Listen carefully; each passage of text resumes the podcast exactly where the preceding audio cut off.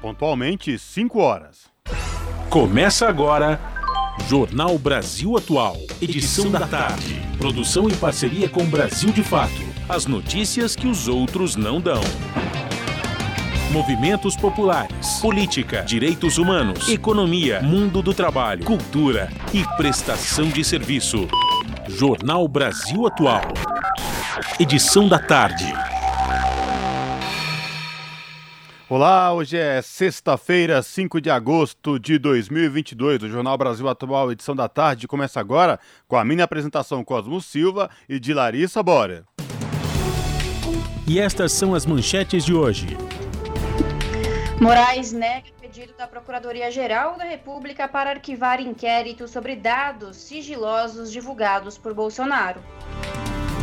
Em manifesto intitulado Em Defesa da Democracia e da Justiça, que foi publicado hoje em forma de anúncio em vários jornais do país, Fiesp afirma que não deveríamos estar discutindo urna eletrônica, e sim uma agenda para o Brasil. Após denúncias de corrupção, o presidente do Centro Estadual de Estatísticas, Pesquisas e Formação de Servidores do Rio de Janeiro é exonerado.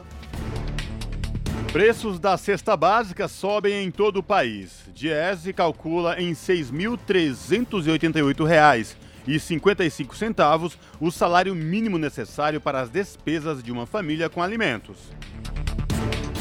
Projeto jornalístico colaborativo revelou que pessoas de vários países eram espionadas por agentes estatais. Os principais alvos eram cidadãos comuns, ativistas, opositores e jornalistas. E o estado de São Paulo lança plano de enfrentamento à varíola dos macacos. Estados Unidos declaram que monkeypox é uma emergência de saúde pública no país. Fórum Social Pan-Amazônico lança propostas pelo fim da exploração neocolonial da região. Manifesto que lideranças de nove países defende autodeterminação dos povos da floresta para tornar possível um futuro. E com presença do ex-presidente Luiz Inácio Lula da Silva, Sindicato dos Metalúrgicos do ABC em São Bernardo promove nesta sexta-feira o lançamento do livro Quatro Décadas com Lula. São 5 horas e 2 minutos pelo horário de Brasília. Participe do Jornal Brasil Atual, edição da tarde, por meio dos nossos canais. Facebook, no facebook.com barra Rádio Brasil Atual. No Instagram, arroba Rádio Brasil Atual. Ou pelo Twitter, arroba RA Brasil Atual. Você participa também pelo nosso WhatsApp, o número é 11 968 93 7672. Você está ouvindo? Jornal Brasil Atual, edição da tarde. Uma parceria com Brasil de Fato. Na Rádio Brasil Atual. Tempo e temperatura. Sextou! E o tempo virou. A tarde de sexta-feira aqui na capital paulista é de tempo nublado e o ventinho tá mais gelado. Os termômetros marcam 16 graus neste momento. Olha, tem previsão de garoa fraca agora no final da tarde durante os períodos da noite e madrugada e é uma garoinha fina que vem mais isolada. A temperatura fica na casa dos 14 graus na madrugada. E em Santo André, São Bernardo do Campo e São Caetano do Sul, mesma coisa. A tarde de sexta-feira é de tempo nublado e temperatura mais baixa, agora 14 graus. Em alguns pontos já chove, aquela garoa fina. A noite e a madrugada continuam com essa chuvinha fraca e a temperatura fica na casa dos 14 graus tempo fechado na tarde desta sexta-feira em Mogi das Cruzes, agora 15 graus. Também pode chover na região de Mogi, aquela garoinha que pode cair agora no final da tarde, durante o período da noite e na madrugada. A temperatura cai mais um pouco e durante a madrugada atinge os 13 graus. E na região de Sorocaba, interior de São Paulo, a tarde de sexta-feira é de tempo nublado, agora 21 graus. Tem chance de garoa em Sorocaba agora no finalzinho da tarde e nos períodos da noite e madrugada. E a temperatura fica na casa dos 16 graus no período da madrugada. Logo mais eu volto para falar como fica o tempo neste final de semana. Na Rádio Brasil Atual, Está na hora de dar o serviço. São 5 horas e 5 minutos. Vamos saber a situação do trânsito na cidade de São Paulo nesta sexta-feira, 5 de agosto. Lembrando aí que esta garoa que a Larissa Borer falou na previsão do tempo, ela já acontece aqui na região da Avenida Paulista, por isso o trânsito está um pouco complicado nos dois sentidos, tanto na Consolação como do Paraíso. E a CT, que é a Companhia de Engenharia de Tráfego aqui da capital, informa que neste momento são 53 quilômetros de lentidão em toda a cidade de São Paulo. As regiões que apresentam maiores índices de lentidão é Sul com 13 quilômetros e Norte com 10 quilômetros, respectivamente. E hoje, por conta do rodízio municipal, não podem circular no centro expandido veículos com placas final 9 e 0, aí por conta do rodízio municipal. Situação de tranquilidade no metrô da cidade de São Paulo. O passageiro que vai utilizar as linhas do metrô aqui da capital não vão, não vão encontrar nenhum problema. O metrô informa que todas as linhas operam em situação de normalidade para as pessoas que se utilizam do metrô. Situação de tranquilidade também, normalidade para quem vai utilizar os trens da CPTM, Companhia Paulista de Trens Metropolitanos, que atende aí a capital, Grande São Paulo, incluindo o ABC Paulista. As linhas Rubi, Turquesa, Coral, Safira, Jade, Diamante e Esmeralda operam em situação de normalidade. E a Ecovias, que é a concessionária que administra o sistema Anchieta Imigrantes, informa que quem pretende descer agora rumo à Baixada Santista pelas rodovias Anchieta, Imigrantes e Anchieta, muita atenção no trecho de serra, porque tem uma leve garoa e aí um pouco de neblina, dificultando a visibilidade aos motoristas, portanto, muita atenção, mas o trânsito é tranquilo, tanto para quem desce pela rodovia Anchieta Imigrantes, como quem vem da Baixada Santista rumo ao ABC e à capital pela rodovia dos imigrantes, reforçando muita atenção no trecho de serra por conta de garoa e pouca visibilidade. Salve, salve rapaziada! Quem tá falando é Rincon Sapiência, conhecido também como Manicongo, certo? Você está na Rádio Brasil Atual, 98.9 FM. As notícias que as outras não dão e as músicas que as outras não tocam, ok? Você pode participar da programação pelo WhatsApp DDD 11 9 6893 7672. Mande pergunta, interaja e tira uma onda, certo? Tamo junto! Uau! Jornal Brasil Atual. Edição da tarde. 5 horas mais 7 minutos. E morreu na madrugada desta sexta-feira Jô Soares, aos 84 anos. Uma das figuras mais marcantes da TV brasileira, deixa legado de grandes trabalhos feitos com senso crítico e político. Relembre alguns episódios na reportagem de Paulo Motorim. Morreu na madrugada desta sexta-feira, dia 5, o ator, escritor, diretor e humorista Jô Soares, aos 84 anos. Ele estava internado desde 25 de julho no Hospital Sírio-Libanês para o tratamento de uma pneumonia. A causa da morte ainda não foi divulgada. O enterro e velório do corpo de Jô serão reservados à família e amigos, em data e local ainda não informados. Diferentemente do discurso dominante na TV Globo, Jô Soares dizia que o processo que levou ao impeachment de Dilma Rousseff do PT em 2016 tinha cheiro de golpe. A manifestação foi feita ainda em dezembro de 2014, no programa do Jô, com o um grupo de jornalistas que reunia nomes como Cristiana Lobo, Lilian Fibe, Ana Maria Tarran e Lúcia Hipólito. É por isso que eu digo, com todo o respeito que eu tenho pela minha amiga Lúcia, tem cheiro de golpe. Você querer usar isso. Pode ser. Para depor tá uma pessoa. Não. Na sequência, Jô Soares foi interrompido por Ana Maria Tarran. Tá Pô, uma pessoa. Não. Hein? Não tá exagerando. Sabe por quê? Quem está exagerando? É, não, você, porque assim, a gente ninguém. Porque a oposição. A, a, oposição está exercendo o direito dela de ser oposição. Ela não está falando que vamos impeachment. Ninguém ainda falou impeachment. Pois é, Existe a possibilidade de que isso chegue.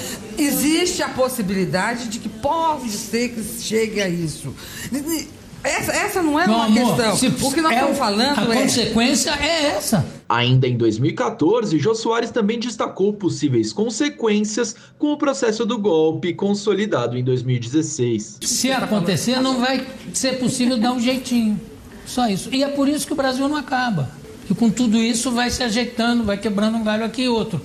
Agora, o que eu estou falando é claro que não é necessário, mas é que pode chegar a uma consequência que seria muito mais prejudicial ao Brasil do que a lei da responsabilidade do fiscal. Do que a lei da responsabilidade fiscal. Jô também foi um dos poucos jornalistas a entrevistar Dilma durante o processo que levou ao golpe parlamentar.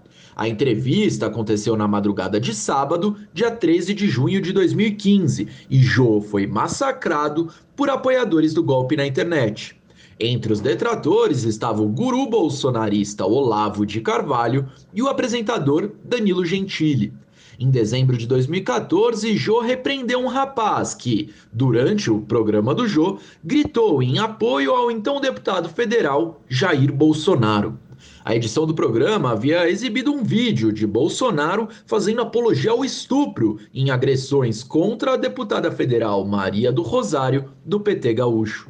Em carta aberta ao presidente em junho de 2020, Jô destacou as ligações de Bolsonaro com o nazismo ao se dirigir ao ocupante do Palácio do Planalto. De Brasília, da Rádio Brasil de Fato, com informações da redação, locução Paulo Motorim.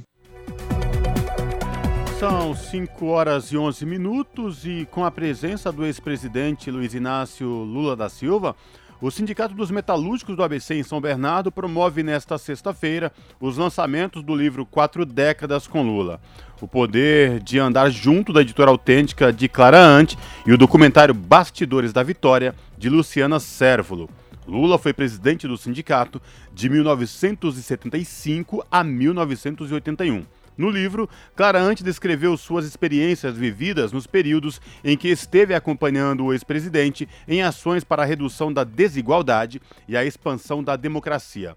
A autora foi assessora especial de Lula na presidência da República e diretora do Instituto Lula, do qual atualmente é conselheira. Clara fala em sua obra sobre como conheceu Lula ainda na década de 70 e sobre os caminhos que trilharam juntos em prol da liberdade, da autonomia sindical e contra as leis de arroxo salarial. Também aborda as articulações que levaram a Conclate, a Confederação Nacional da Classe Trabalhadora, a fundação do PT e da CUT. Luciana Sérvulo aguardou 20 anos para o lançamento do documentário, que captou com exclusividade o clima dos primeiros momentos da vitória do presidente Lula na eleição de 2002. O lançamento das obras terá transmissão ao vivo a partir das 5 e meia da tarde pelos canais da TVT e do Sindicato dos Metalúrgicos do ABC no YouTube e também pelo Facebook. 5 horas mais 3 minutos. E na semana de 22 de agosto, o Jornal Nacional dá início a uma série de entrevistas com candidatos à presidência da República. Foram convidados os quatro candidatos mais bem colocados na pesquisa de intenção de voto divulgada pelo Instituto Datafolha em 28 de julho: Luiz Inácio Lula da Silva, do PT, Jair Bolsonaro, do PL, Ciro Gomes, do PDT e Simone Tebet, do MDB. Num primeiro momento, o candidato Jair Bolsonaro não confirmou ter aceitado as regras da entrevista.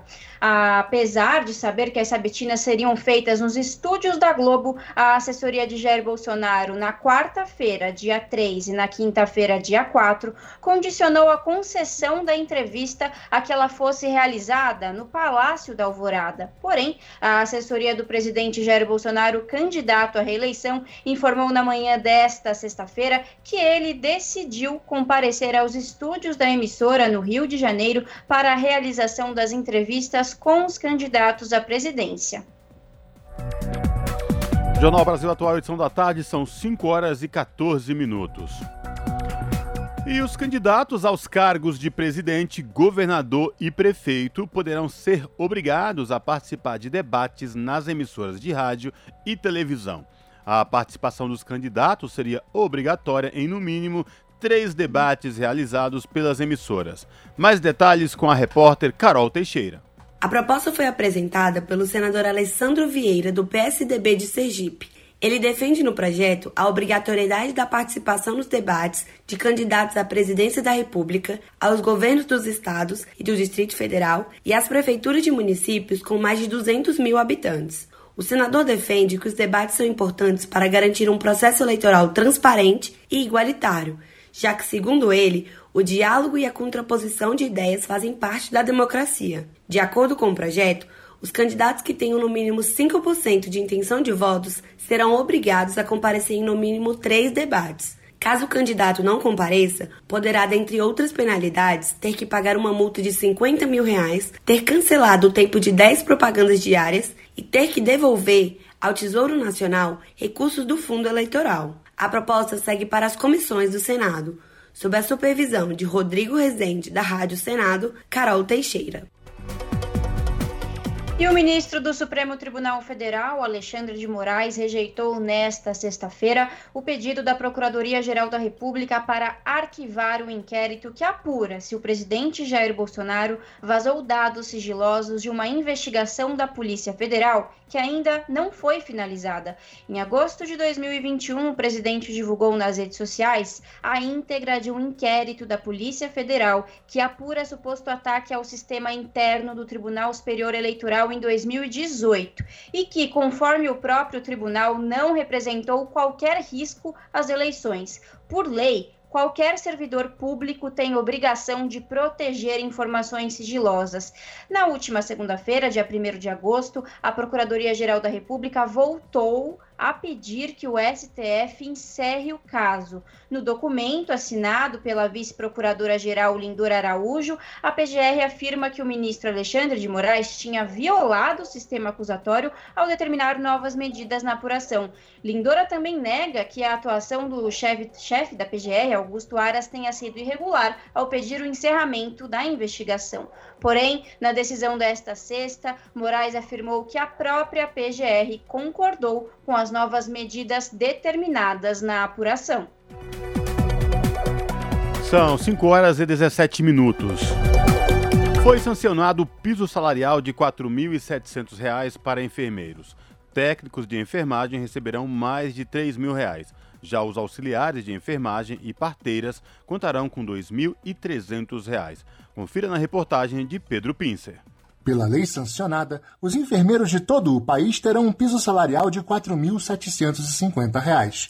Já os técnicos de enfermagem receberão R$ 3.325, enquanto os auxiliares e parteiras terão um vencimento de R$ 2.375. Os novos valores entram em vigor imediatamente após a publicação no Diário Oficial da União, mas estão mantidos os salários superiores ao do piso da categoria, que precisou de uma mudança na Constituição para estabelecer estabelecer que uma lei federal definiria os valores. O autor da proposta, senador Fabiano Contarato, do PT Capixaba, lembrou que esses profissionais lutam pelo piso salarial há muito tempo. Isso é uma reparação histórica. Histórica. É uma luta de uma categoria de décadas que vem almejando por dignidade. Porque esses profissionais que passaram na pandemia pagando com a própria vida para nos proteger? O senador destacou que a nova lei vai beneficiar as populações feminina e negra, que são maioria na área de enfermagem. E esse projeto também é um projeto da pauta feminina, porque 2,7 milhões de profissionais, 85% são de mulheres. Esse é um projeto também da população preta e parda, porque mais de 53% desses, desses profissionais são compostos de pretos e pardos. O presidente Jair Bolsonaro vetou o reajuste anual do piso salarial da categoria com base na inflação calculada pelo Índice Nacional de Preços ao Consumidor, o INPC. Da Rádio Senado, Pedro Pincer. 5 horas mais 19 minutos. Após denúncias de corrupção, o presidente da CEPERD é exonerado. O Ministério Público do Estado do Rio de Janeiro fala de folha de pagamento secreta com 18 mil cargos. Reportagem de Cristiane Ribeiro. Em meio às denúncias de corrupção e uso com motivação política da CEPERJ, a Fundação Centro Estadual de Estatísticas, Pesquisas e Formação de Servidores Públicos do Rio de Janeiro, o governador Cláudio Castro exonerou o presidente da instituição. Na edição extra do Diário Oficial do Estado desta quinta-feira, consta que a exoneração de Gabriel Lopes foi a pedido e não foi divulgado o nome do substituto. Castro usou as redes sociais para anunciar a decisão, que ocorreu após a repercussão da ação movida pelo Ministério Público do Rio, na qual se questiona a falta de transparência a partir da criação de uma folha de pagamento secreta envolvendo mais de 18 mil cargos para contratações de trabalhadores temporários. Além de anunciar a exoneração do presidente da CEPERJ, Cláudio Castro também afirmou que o governo propôs ao Ministério Público a assinatura imediata de um TAC, termo de ajustamento ajustamento de conduta. Segundo ele, o objetivo é corrigir rumos e não prejudicar importantes programas sociais. Esta foi a primeira vez que Cláudio Castro se pronunciou sobre a situação. Ele disse que já havia sido instaurada uma comissão coordenada pela Secretaria de Estado da Casa Civil para apurar os questionamentos. O governador disse ainda que os pagamentos foram suspensos e que os dados dos contratados foram cruzados para apurar outros vínculos. Na quarta-feira, a Justiça Fluminense já havia determinado em caráter liminar a suspensão dos pagamentos na boca do caixa, como vinham acontecendo. Da Rádio Nacional no Rio de Janeiro, Cristiane Ribeiro. E o nosso contato agora no Jornal da Rádio Brasil Atual é com o Eduardo Maretti, o Eduardo Maretti, que é repórter do portal da Rede Brasil Atual, redebrasilatual.com.br. Olá, Marete, prazer falar contigo, tudo bem? Seja muito bem-vindo. Boa tarde, Cosmo, boa tarde, ouvintes, tudo, tudo bem por aí? Espero que sim, né? É verdade, a gente vai levando. Mas diga lá, Marete, quais destaques do portal da RBA você traz para os nossos ouvintes nesta sexta-feira? Hoje é um dia importante também porque, assim, né, o, o, o manifesto, né, que foi de iniciativa da Federação das Indústrias do Estado de São Paulo, né, o manifesto em defesa da democracia, e da Justiça, que teve uma enorme repercussão, porque ele agregou o apoio de incontáveis entidades é, da sociedade civil, né, de classes, e, e a gente está assistindo um crescimento de uma reação muito grande da sociedade é, contra o golpismo do, do, governo Bolsonaro aí, que quer, quer dizer, o Bolsonaro ele tem sistematicamente atacado as urnas eletrônicas, né?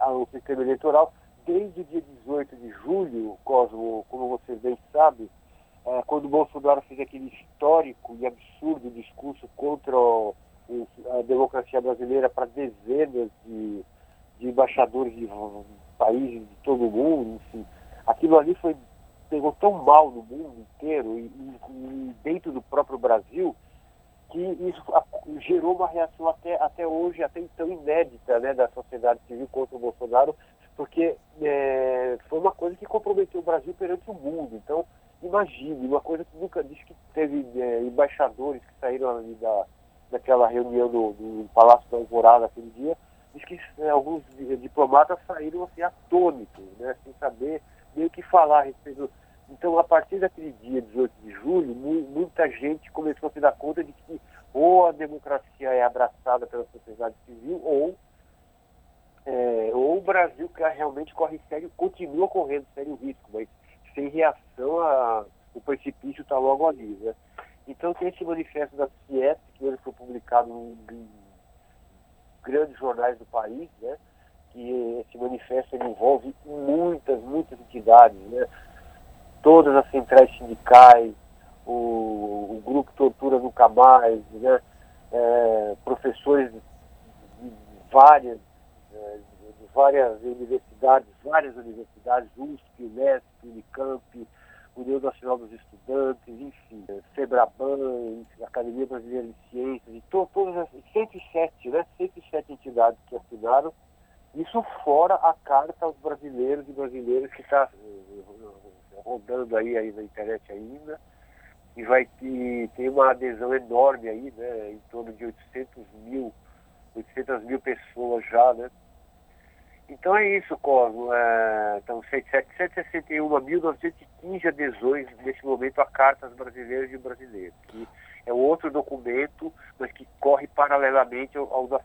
Então, é isso que estamos assistindo, o crescimento enorme da, da adesão da sociedade a, a, a, a movimentos pela democracia, pelas eleições, pelo Estado Democrático de Direito.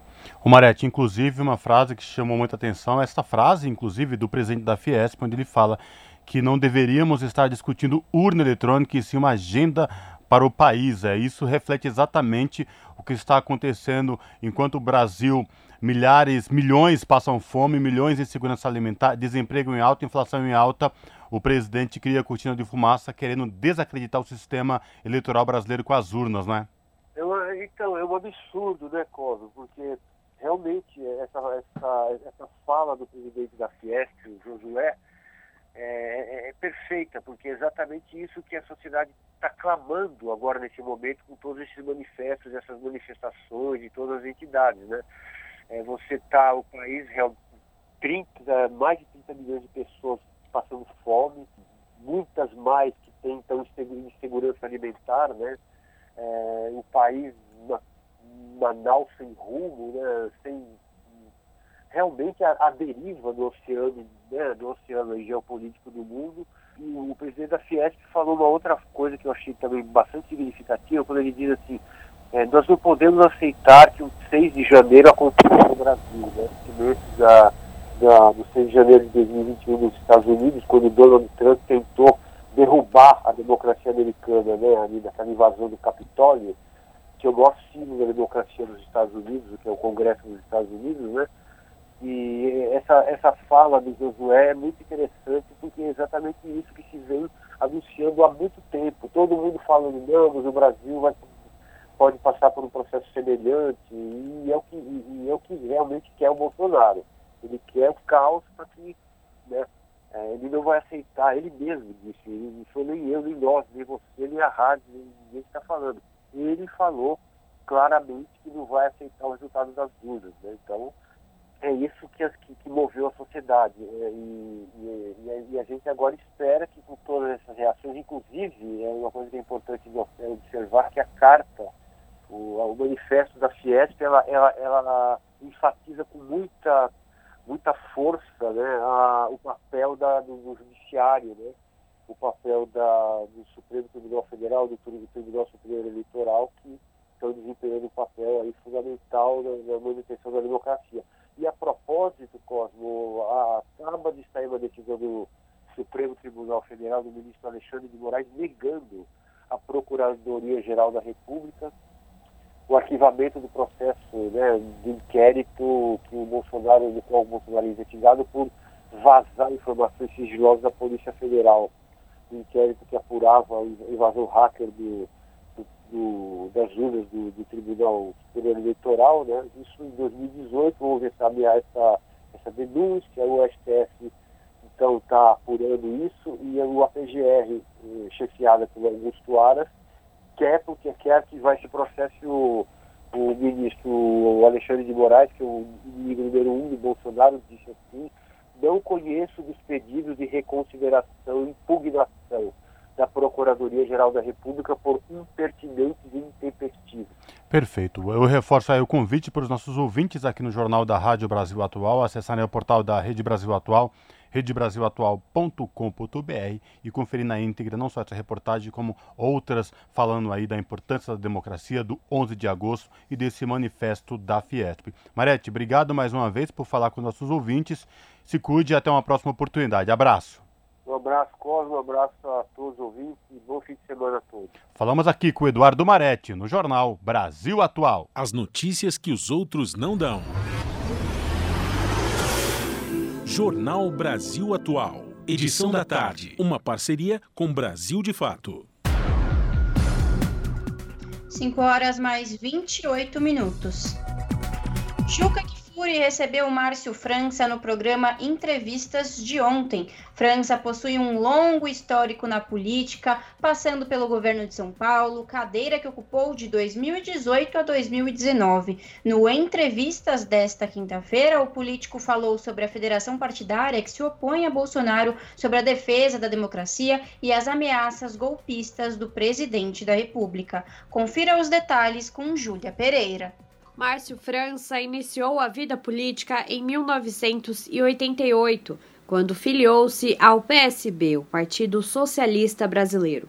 No ano seguinte, assumiu o cargo de vereador de São Vicente, na Baixada Santista, cidade onde foi eleito prefeito em 1996 e reeleito em 2000. Seis anos depois, foi eleito deputado federal e reeleito em 2010. Em 2011, assumiu a Secretaria de Esporte, Lazer e Turismo de São Paulo, no governo de Geraldo Alckmin. Já em 2014, foi eleito vice-governador na chapa de Alckmin, assumindo também a função de secretário de Desenvolvimento Econômico, Ciência, Tecnologia e Inovação. Após a renúncia de Alckmin para concorrer à presidência da República, Márcio França assumiu a cadeira no Palácio dos Bandeirantes de 2018 a 2019, cargo pelo qual tentou se reeleger, mas perdeu a disputa para seu adversário, João Dória.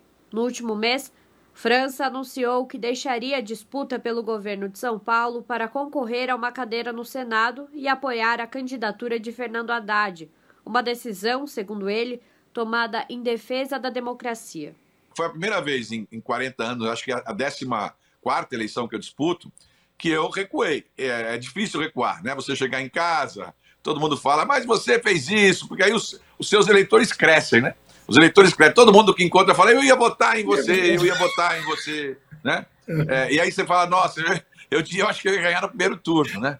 É, mas você tem que ter compreensão. Não dá para a gente estar. Tá... Eu, eu acho que São Paulo é super relevante mas acima de São Paulo está o país. Né? E o país é, não tinha como arriscar é, deixar de ser democrático. Eu queria muito que meus netos, o Enzo e a Laurinha, que são pequenos, né, não tivessem que ter, como eu tive, é, prefeitos nomeados. Né? No meu tempo, em Santos, os prefeitos eram nomeados pelo, pelo, pelo presidente da República, na área de segurança nacional. Né? A gente teve muitos problemas, porque a não democracia significa isso. No começo, ela pode ter uma boa intenção, mas depois ela se perde, porque, é claro, é a é. opinião de um só, a opinião do mais forte. E a gente percebe nitidamente que isso é uma regra no mundo todo. E aí não precisa ser governo de direita ou de esquerda. O gesto em defesa da democracia tomado por Márcio França pode ser notado também na Carta às Brasileiras e aos Brasileiros. O documento já reuniu mais de 700 mil assinaturas até o momento, entre movimentos populares, artistas, políticos, juristas e empresários. O manifesto é uma reação de diversos setores da sociedade aos ataques do presidente da República, Jair Bolsonaro, contra as urnas eletrônicas, o sistema eleitoral e ministros do STF e do TSE. Foi um, um dado importante, em especial porque nós estamos chamando os lúcidos, os patriotas da nação todos, né? Para mostrar que as, a bandeira verde amarela, enfim, ela pertence a todos nós, ela não é de um grupo de pessoas, né? É, então, quando eu vi a Fiesp assinando, empresários assinando, e cada vez eu vejo mais empresários mudando de posição, tive uma longa conversa esses dias com o meu amigo Paulo Scaff sobre isso, porque eles, muitos deles são pessoas que querem o bem do Brasil e estão assustados com, esse, com essa sensação no mundo todo de que o Brasil virou uma republiqueta, né, que faz umas coisas assim completamente fora do tom. Esse país é um tremendo país, muito respeitado. Então, quando você põe alguém que não sabe exatamente representar o tamanho, né? É como se você é, esperasse, por exemplo, de um, um padre e ele aparecesse lá, o padre de, de, de, de sunga, na, na, hora da missa. Quer dizer, ele não, não, se não seguir a liturgia, as pessoas se assustam. Mesmo com um grande volume de assinantes da Carta pela Democracia, as ameaças golpistas da direita não cessaram. Uma reportagem publicada nesta semana pela revista Veja revela que órgãos de inteligência estão investigando uma suspeita de ataques ao 7 de setembro com viés golpista, com o intuito de ferir os próprios bolsonaristas e colocar a culpa na esquerda. Bolsonaro já havia convocado seus apoiadores a ocuparem as ruas no aniversário de 200 anos da independência do Brasil, segundo ele, pela última vez. O ex-governador de São Paulo e candidato ao Senado pelo Estado, Márcio França, afirma se preocupar com tais ameaças golpistas, mas diz confiar nas forças de segurança estaduais para evitar qualquer ataque que possa colocar a democracia em xeque. Eu tenho muita confiança nas polícias estaduais. Eu acho que as polícias estaduais, enquanto as polícias militares, você sabe, a gente fala muito de militar e a gente associa militar às Forças Armadas, são muito grandes, enfim. Mas as polícias militares são muito maiores que as Forças Armadas, né? Só em São Paulo são mais de 100 mil homens e mais 50 mil aposentados. Todos eles se sentem policiais, todos se sentem militares e eles têm responsabilidade. Eles não fariam nenhum tipo de aventura. Então, qualquer coisa que você dependa hoje da Polícia Militar, da Polícia Civil nos estados, é, só se houvesse governos estaduais compactuando com isso.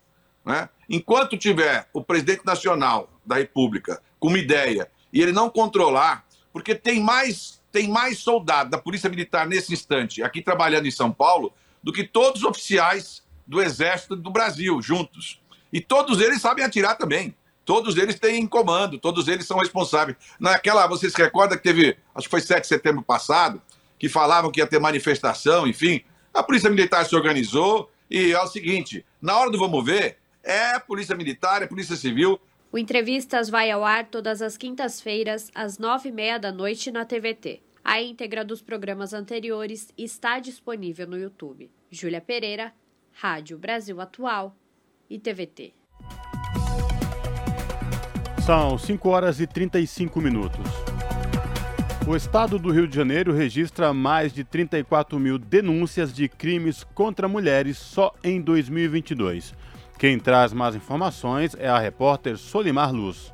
Os recentes casos de violência contra a mulher no estado do Rio de Janeiro têm jogado luz sobre a urgência de um olhar atento das autoridades para esses crimes que, segundo dados do ISP, Instituto de Segurança Pública, aumentaram nos sete primeiros meses de 2022 em relação ao ano passado.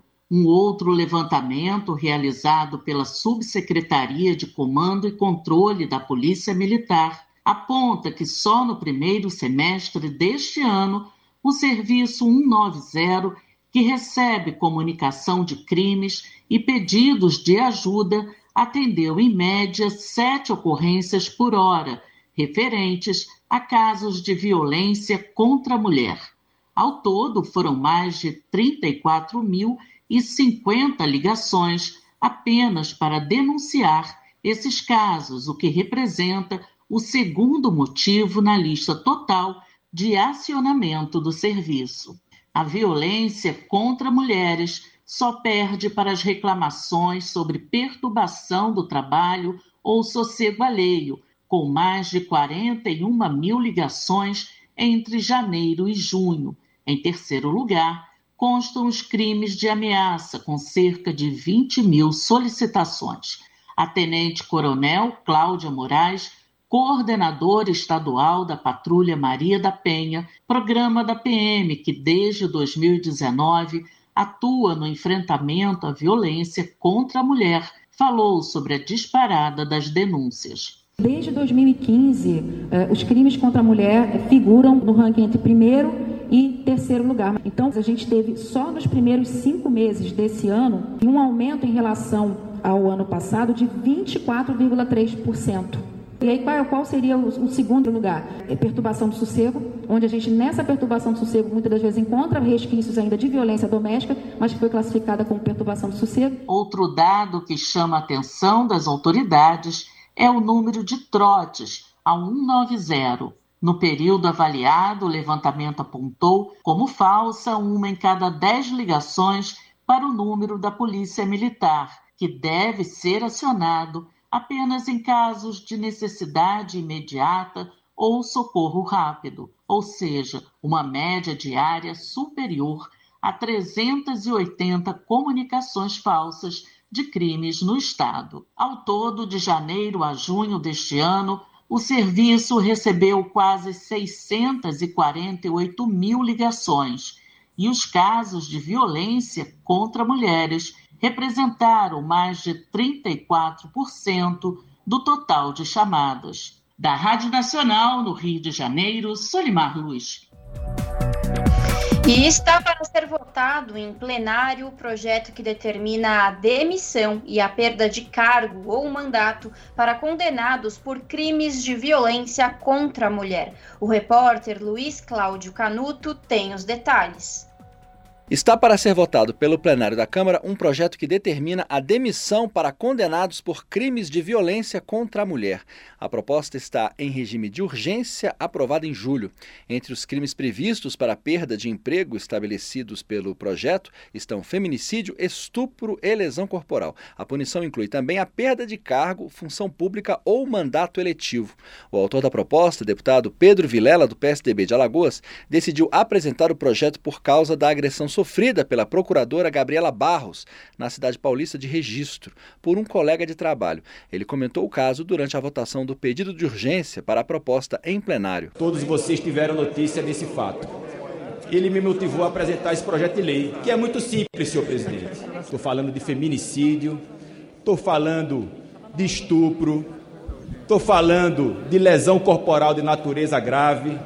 O cidadão que cometer qualquer desses crimes, ele tem que pagar uma pena muito alta é muito justa que essa pauta avance, até para fazer justiça a tantas e tantas mulheres agredidas, violentadas no Brasil afora todos os dias. O deputado e a bancada feminina haviam se reunido na Câmara com a procuradora Gabriela Barros naquela semana para discutir a proposta. A deputada Maria do Rosário, do PT do Rio Grande do Sul, afirmou que o mandato não pode proteger a punição a agressores de mulheres. Na mesma sessão, a deputada Alice Portugal, do PCdoB da Bahia, explicou a importância de votar a proposta. Essa urgência é justa, necessária, é necessário que qualquer crime de violência seja punido penalmente e com a garantia da perda do cargo, como ocorreu na Caixa Econômica Federal, na CBF anteriormente, para a cada dia banirmos esse tipo de crime da vivência das mulheres em nosso país. A mulher não está segura em lugar nenhum e qualquer medida nessa direção que lhe dê segurança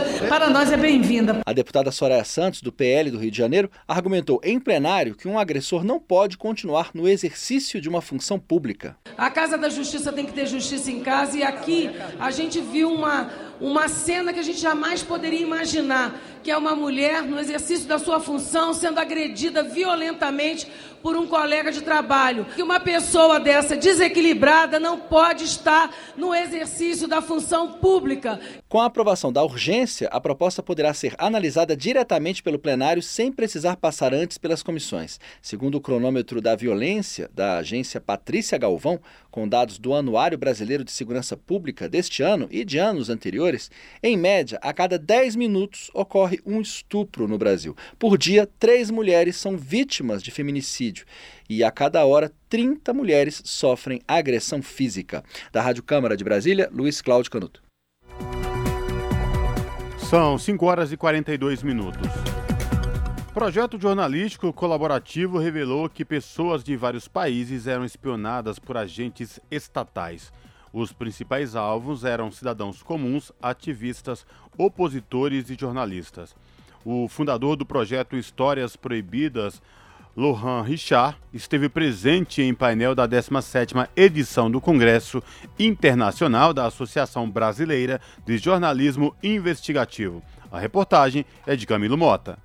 Uma ferramenta de espionagem de celulares e computadores chamada Pegasus, que tem origem israelense, tem sido usada ao redor do mundo para acessar dados de ativistas, políticos, opositores e jornalistas, muitos deles chantageados e até assassinados. No ano passado, Carlos Bolsonaro, vereador do Rio de Janeiro e filho do presidente Jair Bolsonaro, participou de negociações para adquirir a tecnologia.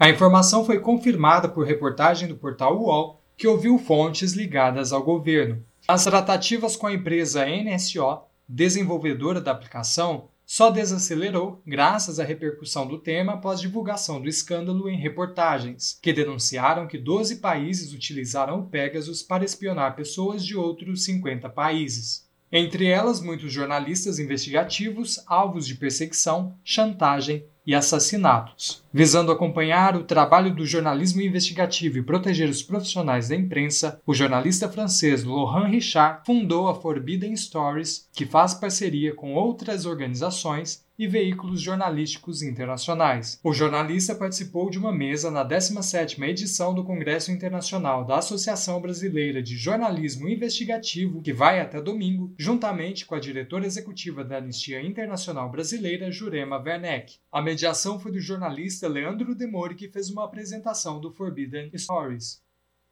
Laurent Richard, ele é um jornalista que já está há mais de 20 anos produzindo reportagens investigativas, e nesse período ele fez reportagens internacionais, nos, onde ele identificava liberdades, a, a, ameaças à liberdade de imprensa. Em 2017, o Richard fundou o Forbidden Stories, que é um projeto feito pela Freedom Voices Network, da qual ele é fundador, em parceria com a organização Repórteres Sem Fronteiras. E o objetivo do Forbidden Stories é dar continuidade ao trabalho de jornalistas assassinados por, por conta da profissão, ameaçados ou presos. Funciona mais ou menos para quem já está acompanhando o projeto Tim Lopes, que é um projeto muito bonito da Abrage aqui, tocado pela nossa querida Angelina, né? O projeto, o programa Tim Lopes, que inclusive mandou repórter agora para dar continuidade e também investigar o assassinato do Don Phillips, o, o Sérgio Ramalho, grande repórter, foi para lá para o Vale do Javari. O Forbidden Stories é muito semelhante ao projeto Tim Lopes, né? E o Forbidden tem inspiração no Arizona Project, que é um projeto realizado nos anos 70, onde quase 40 jornalistas é, de 28 canais de televisão de todos os Estados uh, Unidos decidiram trabalhar em conjunto para complementar o trabalho do repórter Don Balls, que foi morto em uma explosão.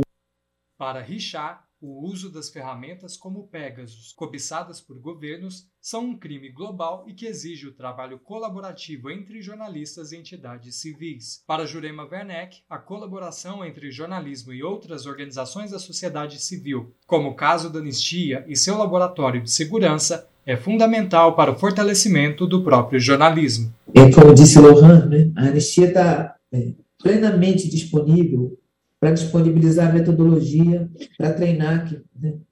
para treinar quem precisa ser treinado. E aqui no Brasil, a Anistia Brasil, nós estamos nesse processo de busca de, de parceiros exatamente para poder realizar isso. Né?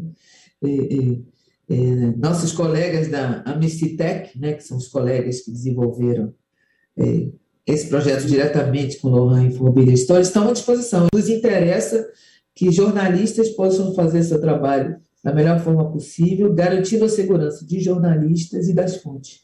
Richard acrescentou que não se deve confundir jornalismo com ativismo. Para ele, é muito perigoso a sociedade não compreender a função do jornalismo e saber distinguir fatos de opiniões. E a diretora da Anistia Internacional Brasileira enfatizou que o projeto iniciado no ano passado está só no começo. A gente está um ano depois tem algumas movimentações no horizonte, mas ainda é um setor fora de controle, a ameaça é real, é? o, o, o medo. Camilo Mota, Rádio Brasil Atual e TVT. Esse é o Jornal Brasil Atual, edição da tarde. Uma parceria com Brasil de Fato.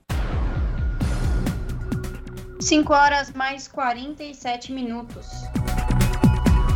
preços médios da cesta básica recuaram em 10 das 17 capitais pesquisadas pelo DIEESE de junho para julho, mas tem alta em todas as cidades no ano e também nos últimos 12 meses, segundo os dados divulgados pelo Instituto nesta sexta-feira. Já no acumulado de janeiro a julho, houve aumento da cesta básica em todas as capitais, com destaque para Recife, com 15,83%, Belém, com 13,70%, Aracaju com 13,48% e Brasília, que aparece com 13,25%.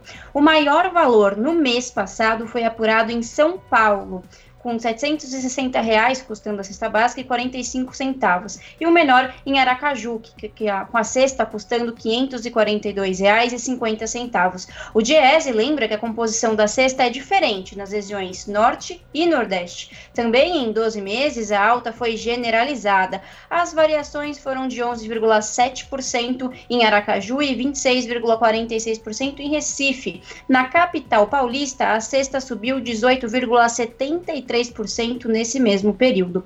Assim, com base na cesta mais cara, o Diese calculou em R$ 6.388,55 o salário mínimo necessário para as despesas básicas de uma família com quatro pessoas. Isso corresponde a 5,27 vezes o salário mínimo oficial, que hoje está em 1.212 reais. Além disso, o trabalhador que recebe salário mínimo compromete 59,27% da renda líquida com os produtos alimentícios.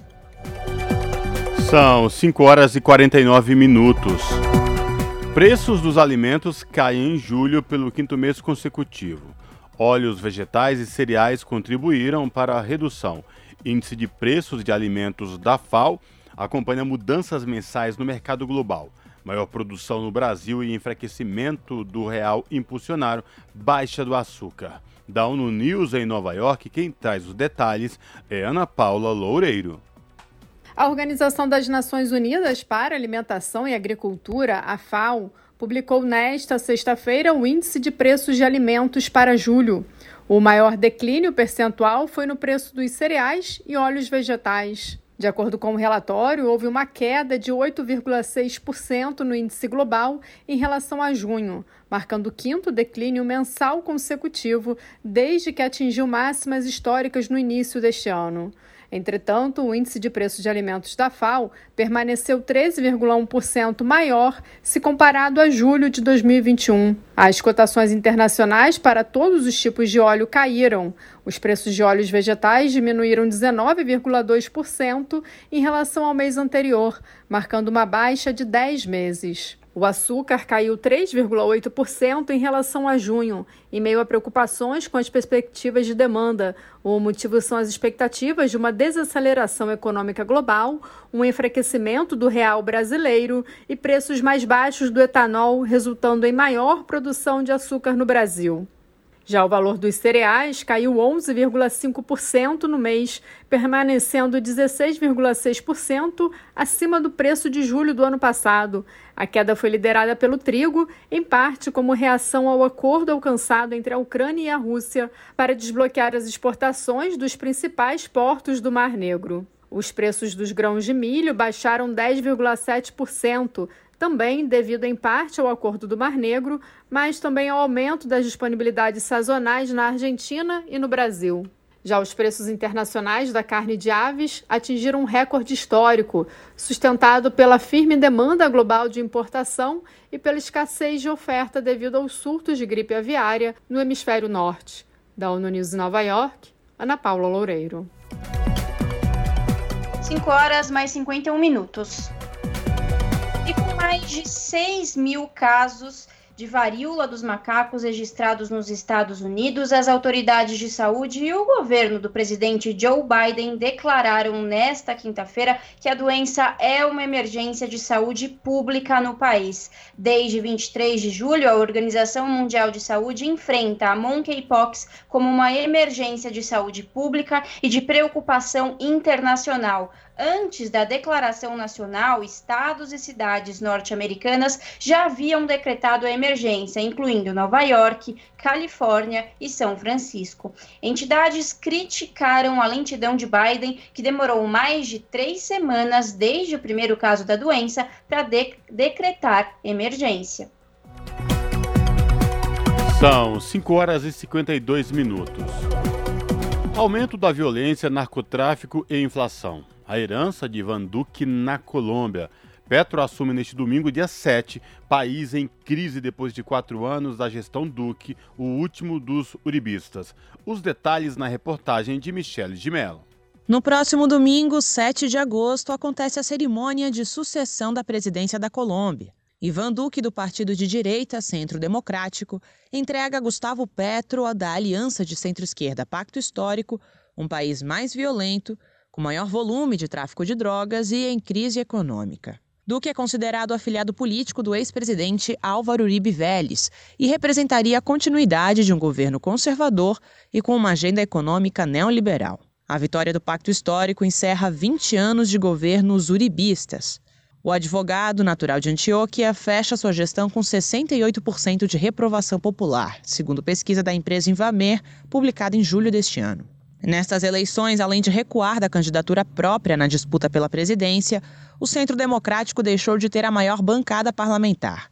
A sigla foi a maior derrotada nas eleições legislativas de março deste ano, perdendo seis cadeiras no Senado e 17 na Câmara de Representantes. No site do Brasil de Fato, você confere um balanço sobre três áreas com questões desafiadoras no país: economia, segurança e a questão ambiental. Na economia, você confere os detalhes sobre a inflação acumulada deste ano em mais de 6%, o desemprego de 11%, além de ter 60% da população economicamente ativa na informalidade, ou seja, vivendo de bico. Na questão da segurança, houve um aumento de 200% nas chacinas registradas no país entre 2016 e 2021. Em quatro anos de gestão de Ivan Duque, foram registrados 313 massacres, com 1.192 vítimas, segundo o levantamento publicado pelo Indepaz, o Instituto de Desenvolvimento da Paz. Cerca de 43% dos casos permanecem impunes. Além disso, apesar de assinar pactos com os Estados Unidos para promover a chamada guerra às drogas, o país segue batendo recordes na produção de cocaína. Em 2021, foram mais de 1.100 toneladas, um aumento de 8% em relação ao ano anterior, segundo o Escritório das Nações Unidas contra a Droga e o Delito. Na questão ambiental, apesar do governo prometer zerar o desmatamento no país até 2030, o que se viu no último período foi o incremento da desflorestação. Confira mais detalhes em brasildefato.com.br. De São Paulo, da Rádio Brasil de Fato, Michele de Mello. E a Justiça da Venezuela condena 17 pessoas por tentativa de assassinato contra Maduro em 2018. Entre os condenados estão três militares e um ex-deputado. Penas variam de 5 a 30 anos. Confira na reportagem de Lucas Stanislau. A Justiça da Venezuela condenou nesta quinta-feira 17 pessoas pela participação na tentativa de assassinato contra o presidente Nicolás Maduro, que ocorreu em 2018. Na ocasião, em 4 de agosto, Maduro discursava em Caracas quando dois drones carregando explosivos detonaram no ar, próximo ao palanque do mandatário. Horas depois, o governo classificou o ato como um atentado contra a figura do presidente constitucional. Entre os condenados pelo Tribunal Especial I da Venezuela, que julga casos vinculados ao terrorismo e ao crime organizado, estão um ex-deputado, três militares e 13 civis. As penas variam entre 5 e 30 anos. Em relação à pena, 12 dos 17 sentenciados deverão cumprir 30 anos de prisão. Entre eles figuram um ex-general da Guarda Nacional Bolivariana, um ex-coronel e um sargento do Exército. Eles foram imputados pelos delitos de tentativa de homicídio intencional qualificado, lançamento de explosivos em reuniões públicas, traição à pátria, terrorismo e formação de quadrilha. Juan Carlos Requenses ex-deputado que integrou a Assembleia Nacional eleita em 2015, foi condenado a oito anos de prisão pelo crime de conspiração. Ele fazia parte, segundo a Justiça, do grupo que planejou o atentado contra Maduro em 2018. De Caracas para a Rádio Brasil de Fato, Lucas Stanislau. São 5 horas e 57 minutos. O Canadá anunciou nesta sexta-feira que vai proibir a importação de armas de fogo a partir de 19 de agosto, em uma tentativa de conter a violência armada no país. O governo disse que a proibição, válida para indivíduos e empresas, é uma medida temporária, definida para durar até que o congelamento nacional entre em vigor, o que deve acontecer no outono. Ao anunciar a medida, o ministro da Segurança Pública, Marco Menditino, disse que armas têm apenas um propósito: matar pessoas.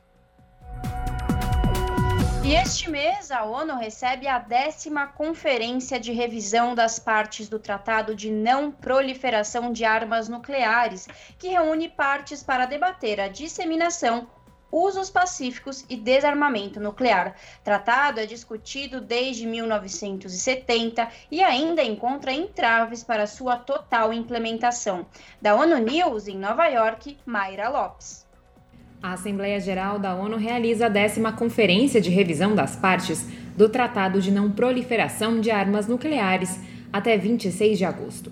O evento reúne Estados-membros, organizações internacionais e sociedade civil. O objetivo do Tratado de Não Proliferação de Armas Nucleares, um documento internacional histórico que entrou em vigor em 1970, é impedir a disseminação de armas nucleares, promover a cooperação no uso de tecnologia nuclear para fins pacíficos e promover o objetivo de alcançar o desarmamento nuclear. A cada cinco anos, altos funcionários dos estados signatários se reúnem para revisar o funcionamento do tratado. Na abertura da conferência, o secretário-geral da ONU alertou sobre o risco crescente de uma catástrofe nuclear. Antônio Guterres destacou as ameaças de uso de armas que vêm aprofundando as crises geopolíticas. Para ele, a desconfiança substituiu o diálogo e a desunião ficou no lugar do desarmamento.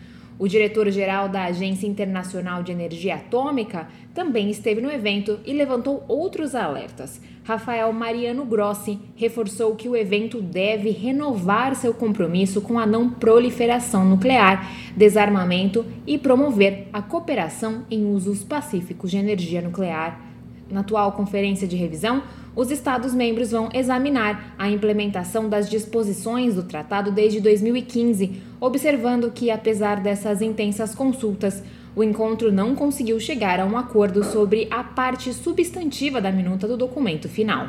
Da ONU News em Nova York, Mayra Lopes. Rádio Brasil Atual.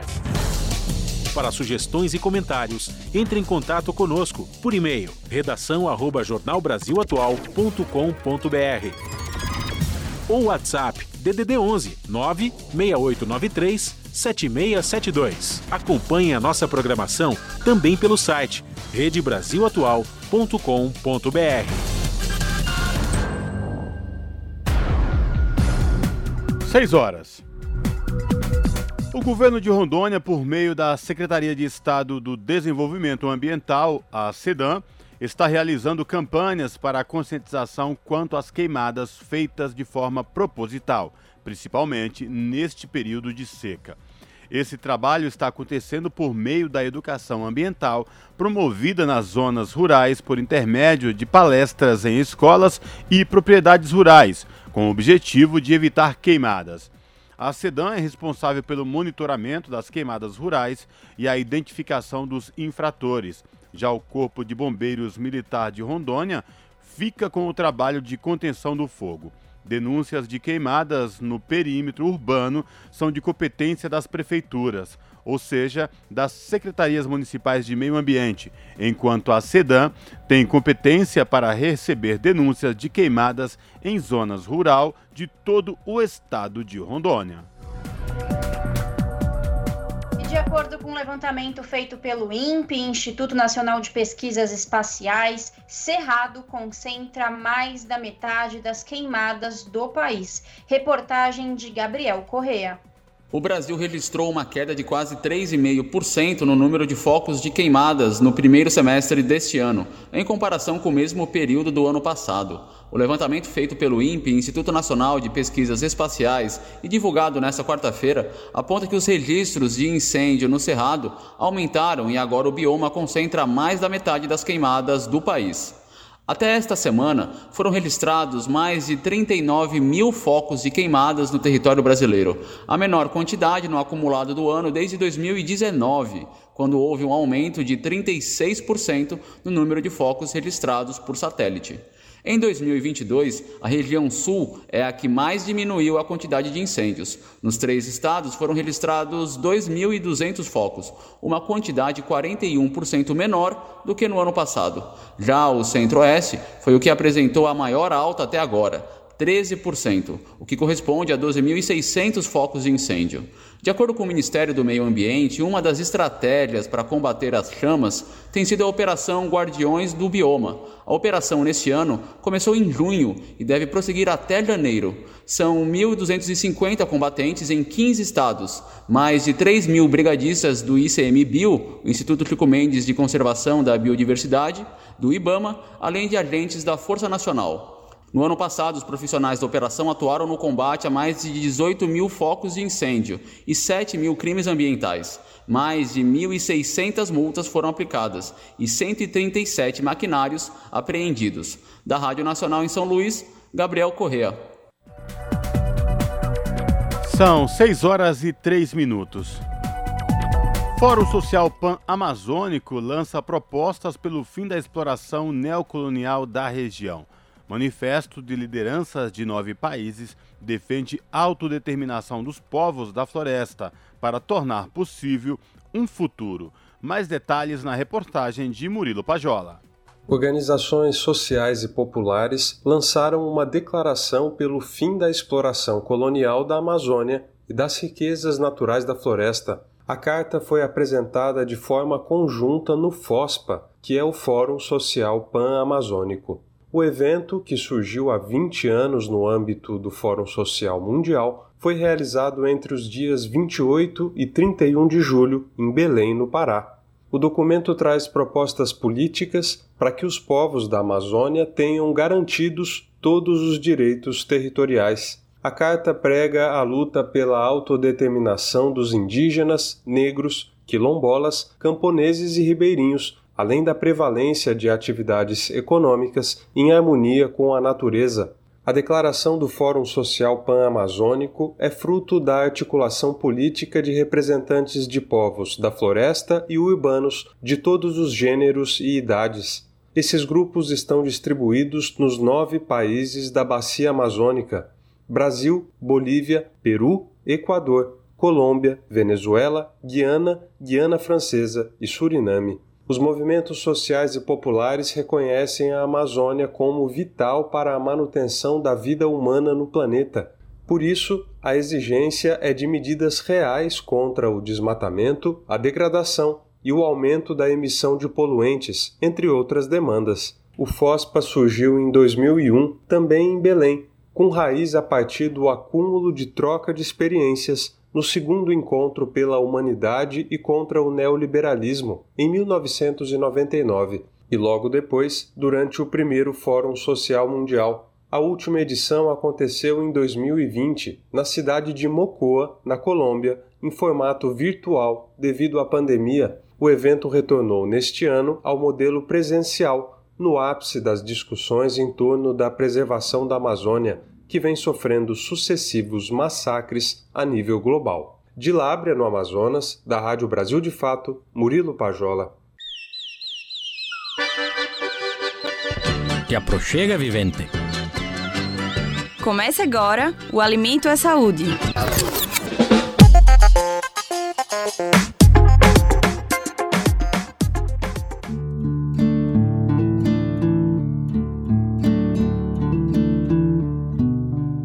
Poço Fundo, cidade do sul de Minas Gerais, um grupo de mulheres se organiza desde 2006 para produzir café orgânico. Sete anos depois, em 2013, elas lançaram uma marca própria, o Café Feminino. Essas agricultoras se reuniram para discutir autonomia e equidade de gênero no campo por meio do grupo MOB, Mulheres Organizadas Buscando Igualdade, e da Copefam, a Cooperativa dos Agricultores Familiares de Poço Fundo e Região. Rosângela de Souza Paiva, integrante do Grupo MOB e produtora de café em Poço Fundo, fala que por meio do apoio da cooperativa, elas conseguiram um empréstimo para compra de mudas, capacitação e assistência técnica, expandindo a produção.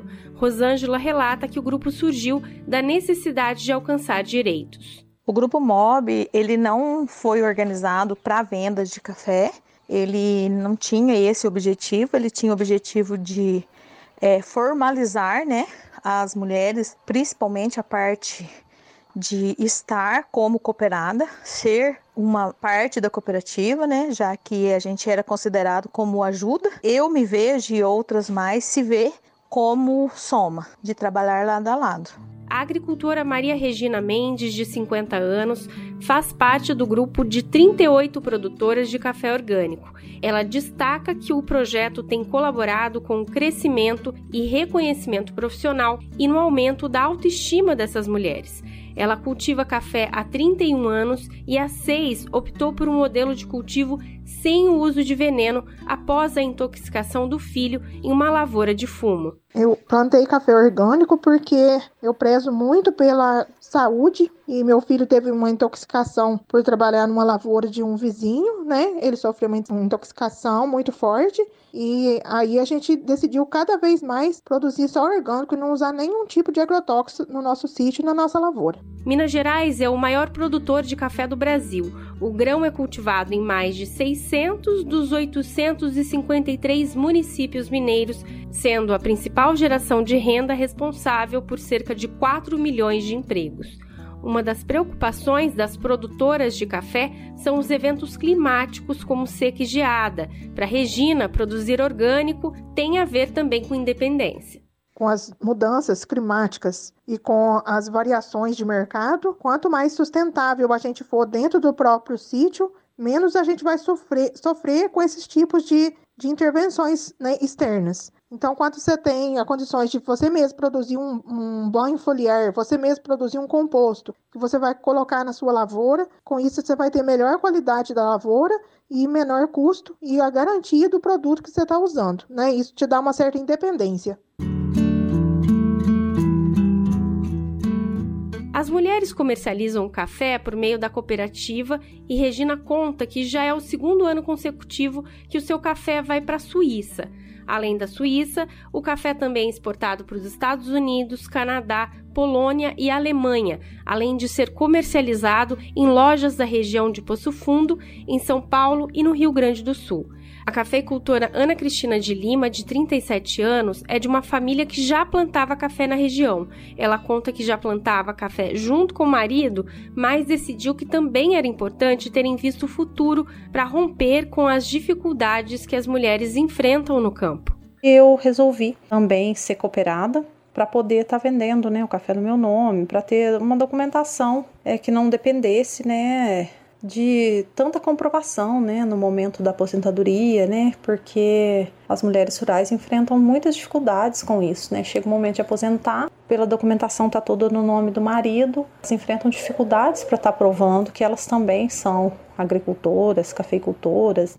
Ana agora aguarda a conclusão total da transição para o modelo de produção orgânica e no próximo ano seu café, assim como de Regina, também será exportado que é uma imensa alegria, né? Eu ver que o meu marido trabalha, ele não se contamina, eu trabalho, eu não me contamino, a minha filha pode andar nas lavouras para onde ela quiser, que não tem risco de contaminação nenhuma, né? E sossego na consciência também, né? Saber que o produto que sai da minha propriedade, né? Além desse amor e carinho, dessa dedicação que a gente tem, ainda eu tô levando segurança alimentar, né? O café produzido pelas mulheres é do tipo especial, orgânico e sustentável, com notas de chocolate, nozes e avelã e tem a certificação participativa do café feminino. Uma pesquisa realizada pela Embrapa e pela Empresa de Pesquisa Agropecuária de Minas Gerais, a EPAMIG, aponta que mais de 40 mil estabelecimentos agrícolas com produção de café são dirigidos por mulheres no Brasil, o que equivale a 13,2% do total. De Minas Gerais para a Rádio Brasil de Fato, Annelise Moreira. Você está ouvindo? Jornal Brasil Atual, edição da tarde. Uma parceria com Brasil de Fato. 6 horas mais 12 minutos. Senador pede ao governo que prepare o país para enfrentamento à varíola dos macacos. Brasil já registra mais de 1.700 casos e uma morte da doença. Mais detalhes com a repórter Érica Christian. O senador Nelsinho Trade, do PSD de Mato Grosso do Sul, fez um apelo ao governo para preparar o país para enfrentar a varíola dos macacos. Mais de 1.700 casos da doença já foram registrados em 17 estados e no Distrito Federal. Até o momento, houve uma morte. Ao destacar que mal o Brasil saiu da pandemia do novo coronavírus, ele declarou que as autoridades públicas de saúde devem se atentar para a expansão perigosa da doença que se transformou numa ameaça. Nelsinho Trade, que é médico, comentou que as pessoas com histórico de doenças crônicas, aquelas com comorbidade, imunodeprimidos, ou seja, pessoas transplantadas ou em tratamento oncológico, além de crianças e gestantes, devem se proteger. Gestantes, puérperas e lactantes também fazem parte do grupo de risco. Uma nota técnica elaborada pelo Ministério da Saúde recomendou essa semana que esse grupo porte máscara, se afaste de qualquer pessoa com sintomas da doença e use também os preservativos, porque essa doença se transmite também no ato sexual. Essas medidas, inclusive, devem ser implementadas por todas as pessoas. O senador esclareceu que o contato íntimo de pele com pele é a principal forma de transmissão da varíola dos macacos, com destaque para relações sexuais e o compartilhamento de lençóis e toalhas. Apesar da baixíssima taxa de letalidade, ou seja, de mortes provocadas pela doença, Nelsinho Trade alertou para os sintomas. A varíola dos macacos é um vírus e é transmitido de uma pessoa para outra por meio de contato próximo, como as lesões que essa pessoa tem, os fluidos corporais, as gotículas respiratórias e materiais contaminados, como roupas de cama. Os sintomas não se restringem a lesões da pele. A doença começa, na maior parte dos casos, com uma febre súbita e intensa. Podem ocorrer também dor de cabeça, náusea, exaustão e presença de gânglios. Por enquanto, a Organização Mundial da Saúde não recomenda uma vacinação em massa, a exemplo do que ocorreu com a Covid-19. O Ministério da Saúde, por sua vez, comprou 50 mil doses. O senador defende a realização de teste para um diagnóstico rápido e isolamento das pessoas com a doença. A higienização das mãos e o uso de máscara também ajudam a evitar a contaminação. Da Rádio Senado, Érica Christian. São 6 horas e 15 minutos. O estado de São Paulo lança plano de enfrentamento à varíola dos macacos. Mais detalhes na reportagem de Eliana Gonçalves. O governo de São Paulo lançou um plano de enfrentamento à varíola dos macacos. Entre as medidas está a criação de uma rede de atendimento com 93 hospitais de referência, com leitos de isolamento e de UTI. O Instituto de Infectologia Emílio Ribas vai encabeçar essa rede também foi anunciada a criação de uma rede de laboratórios para o diagnóstico da doença, que vai ser coordenada pelo Instituto Adolfo Lutz. Para gestantes diagnosticadas com a varíola dos macacos, a indicação é tratar a gravidez e o parto como de alto risco e isolar mãe e filho após o nascimento. Já o acesso às vacinas ainda vai demorar. Em todo o mundo só existe um fabricante e o governo brasileiro só conseguiu comprar 50 mil doses do imunizante. Segundo o secretário de Ciência, Pesquisa e Desenvolvimento em Saúde do Estado, Davi Wipe, o Instituto Butantan e o Ministério da Saúde estudam a possibilidade de comprar o IFA, o insumo farmacêutico ativo, para conseguir produzir a vacina no Brasil.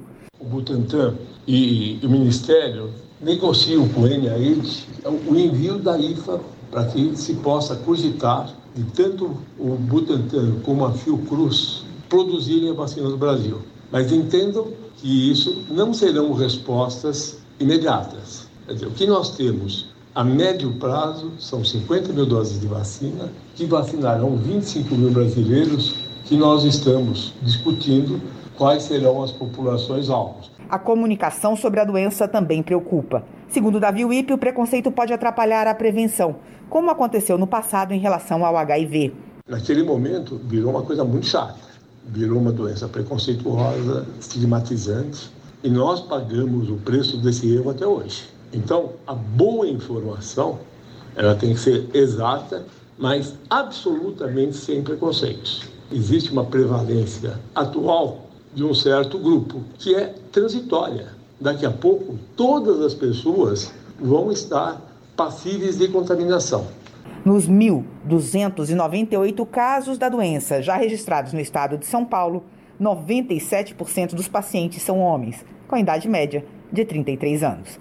Da Rádio Nacional em São Paulo, Eliane Gonçalves. E Dia Nacional da Saúde é comemorado nesta sexta-feira. Estão em análise no Senado vários projetos que pretendem melhorar o acesso a exames para a prevenção de doenças e garantir tratamentos. Confira na reportagem de Regina Pinheiro. O Dia Nacional da Saúde, comemorado anualmente no dia 5 de agosto, foi criado por lei em 1967 com a finalidade de promover a educação sanitária e despertar a consciência do valor da saúde. A data também é dedicada a recordar a vida do médico e cientista Oswaldo Cruz, nascido em 5 de agosto de 1872. Oswaldo Cruz atuou para eliminar epidemias como a da febre amarela, promovendo a vacinação. Estão em análise no Senado diversos projetos que visam assegurar procedimentos, exames e recursos para a melhoria da saúde da população e garantia de seu bem-estar. Recentemente, vários senadores, motivados pela decisão do Superior Tribunal de Justiça sobre a adoção do rol taxativo da Agência Nacional de Saúde Suplementar nos planos de saúde, apresentaram projetos para garantir aos usuários tratamentos não previstos na lista da ANS de procedimentos de cobertura obrigatória. Um deles foi o senador Eduardo Girão, do Podemos do Ceará eu dei entrada num projeto de lei que retoma a condição exemplificativa do rol da ANS. Mas tivemos o cuidado de exigir que as demandas por procedimentos não previstos no rol sejam baseados em estudos avançados ou evidências científicas e indicações médicas. Iniciativa semelhante tiveram os meus pares, o senador Jorge Cajuru senador Contarato, senador Romário, que contam com meu total apoio. Nós temos aí um bom número de senadores, eu acho até que nós não vamos encontrar resistência alguma para deliberar sobre esse assunto. O presidente do Senado, Rodrigo Pacheco, informou que os projetos que definem a lista da ANS como rol exemplificativo de procedimentos e eventos, sem ser taxativo, deverão ser analisados em conjunto por tratarem do mesmo tema. Também análise no Senado, proposta do senador Jorge Cajuru, do Podemos de Goiás, que prevê a realização de pesquisas de saúde na população infanto-juvenil para obtenção de informações sanitárias. A senadora Leila Barros, do PDT do Distrito Federal, apresentou o projeto para tipificar a violência obstétrica como crime. Outra proposição, de autoria do senador Esperidião Amin, do PP de Santa Catarina, já aprovada pela Comissão de Assuntos Sociais e que aguarda votação pelo plenário, regulamenta os serviços de telesaúde. Da Rádio Senado, Regina Pinheiro. São 6 horas e 21 minutos. Campanha de vacinação contra a poliomielite começa segunda-feira, dia 8 de agosto. A vacina deve ser aplicada em forma de injeção em bebês aos 2, 4 e 6 meses de vida. Os detalhes com o repórter Eduardo Cupertino. A campanha nacional de vacinação contra a poliomielite começa nesta segunda-feira, dia 8, e vai até o dia 9 de setembro. Em todo o país, crianças com mais de seis meses de vida e com menos de 5 anos de idade devem ir até um posto de saúde contra uma doença que corre o risco de voltar. Conhecida como paralisia infantil ou poliomielite, ela foi erradicada do Brasil em 1989, mas em fevereiro deste ano, um surto do vírus foi identificado no Malawi, na África, continente que não registrava nenhum caso desde 1992. E o que preocupa profissionais de saúde e gestores no Brasil é a baixa procura pela vacina, que é tomada em três doses, segundo o Programa Nacional de Imunização. Após 10 anos de a vacina estar disponível no SUS, o número de imunizados vem caindo.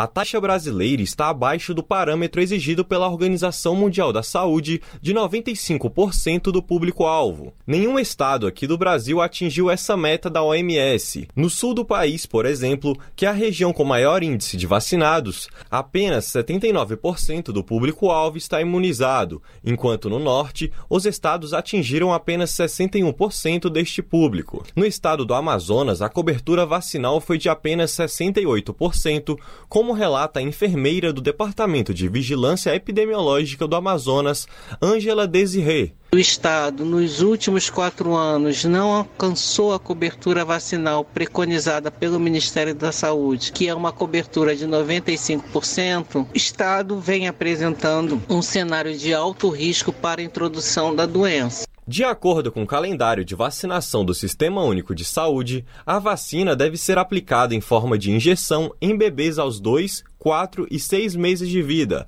Após esse período, as crianças devem receber as doses de reforço que são oferecidas durante as campanhas em forma de gotinhas. Com supervisão de Raquel Mariano, da Rádio Nacional em Brasília, Eduardo Cupertino.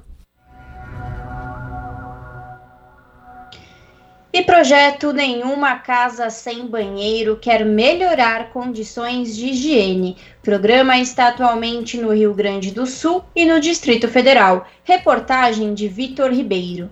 Pelo menos 1 milhão e 600 mil famílias em todo o país não têm banheiro em casa. A conclusão é da PNAD, Pesquisa Nacional por Amostra de Domicílios, contínua, feita em 2019 pelo IBGE.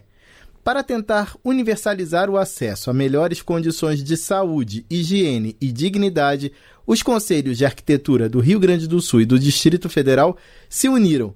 Eles criaram o um projeto Nenhuma Casa Sem Banheiro. O presidente do CAL, Conselho de Arquitetura e Urbanismo do Rio Grande do Sul, Tiago Rosman da Silva, conta que a parceria da instituição com o poder público já beneficia cerca de 500 famílias gaúchas. O CAL colocou recurso próprio, que são recursos dos arquitetos e urbanistas aqui do Rio Grande do Sul, fez parcerias com entidades e selecionou arquitetos que estão trabalhando de forma remunerada nesse programa. O governo do estado separou e encontrou recursos para disponibilizar para os municípios para realizar a compra de material e mão de obra. Então, com essa esse tripé CAL, estado e municípios, nós estamos hoje com sete ou oito municípios aqui do estado com esse projeto em andamento. Né, e com cerca aí de 500 famílias né, que vão ser atendidas até o final do ano. As primeiras latrinas com assentos, parecidas com as que temos hoje, foram criadas há cerca de 4 mil anos pelos egípcios. E dois mil anos atrás surgiram os banheiros romanos, que passaram a integrar o abastecimento de água e a coleta do esgoto. De acordo com o presidente do Cal Gaúcho, Tiago Rosman da Silva, a ideia é expandir o projeto Nenhuma Casa Sem Banheiro para todo o país.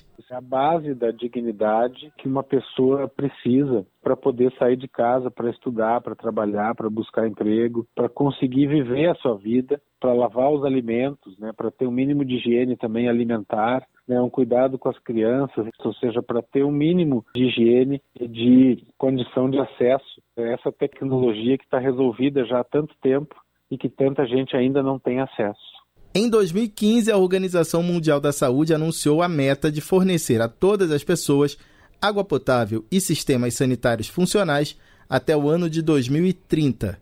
Com produção de Michele Moreira, da Rádio Nacional em Brasília, Vitor Ribeiro. 6 horas e 26 minutos. A senadora Elisiane Gama pediu a aprovação de proposta que cria o Programa Nacional de Navegação de Pacientes para Pessoas com Neoplasma Maligno de Mama. A reportagem é de Regina Pinheiro. De autoria da deputada Tereza Nelma, do PSD de Alagoas, o projeto estabelece a criação do Programa Nacional de Navegação de Pacientes para pessoas com neoplasia maligna de mama no Sistema Único de Saúde SUS a navegação é o acompanhamento dos casos de suspeita ou de confirmação da doença com abordagem individual de cada paciente, prestando orientações. O objetivo é agilizar o diagnóstico e o início do tratamento. Quanto mais cedo o câncer de mama for detectado, maiores são as chances de cura. A senadora Elisiane Gama, do Cidadania do Maranhão, defendeu a aprovação imediata do projeto. A deputada Tereza Nelma, aliás, é uma gigante que vem fazendo o enfrentamento de um câncer com muita dedicação e tem de toda a bancada feminina, tanto da Câmara dos Deputados quanto do Senado Federal, a admiração e também a solidariedade. Apresentou um projeto de lei muito importante.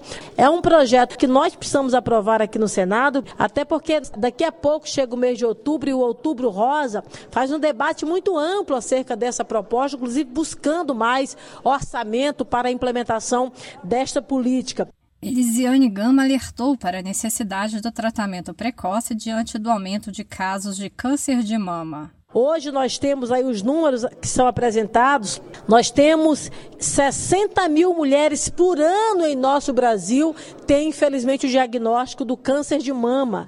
E nós temos aí uma outra informação que mais de 18 mil mulheres no Brasil morrem vítimas dessa doença. Então, é muito importante que nós possamos ampliar e fazer o melhoramento deste programa. O programa também tem como finalidade a capacitação das equipes de saúde para rastreamento, diagnóstico e tratamento do câncer de mama, divulgação de informações educativas e redução de custos. Se aprovada sem alterações pelo Senado, a proposta seguirá para a sanção.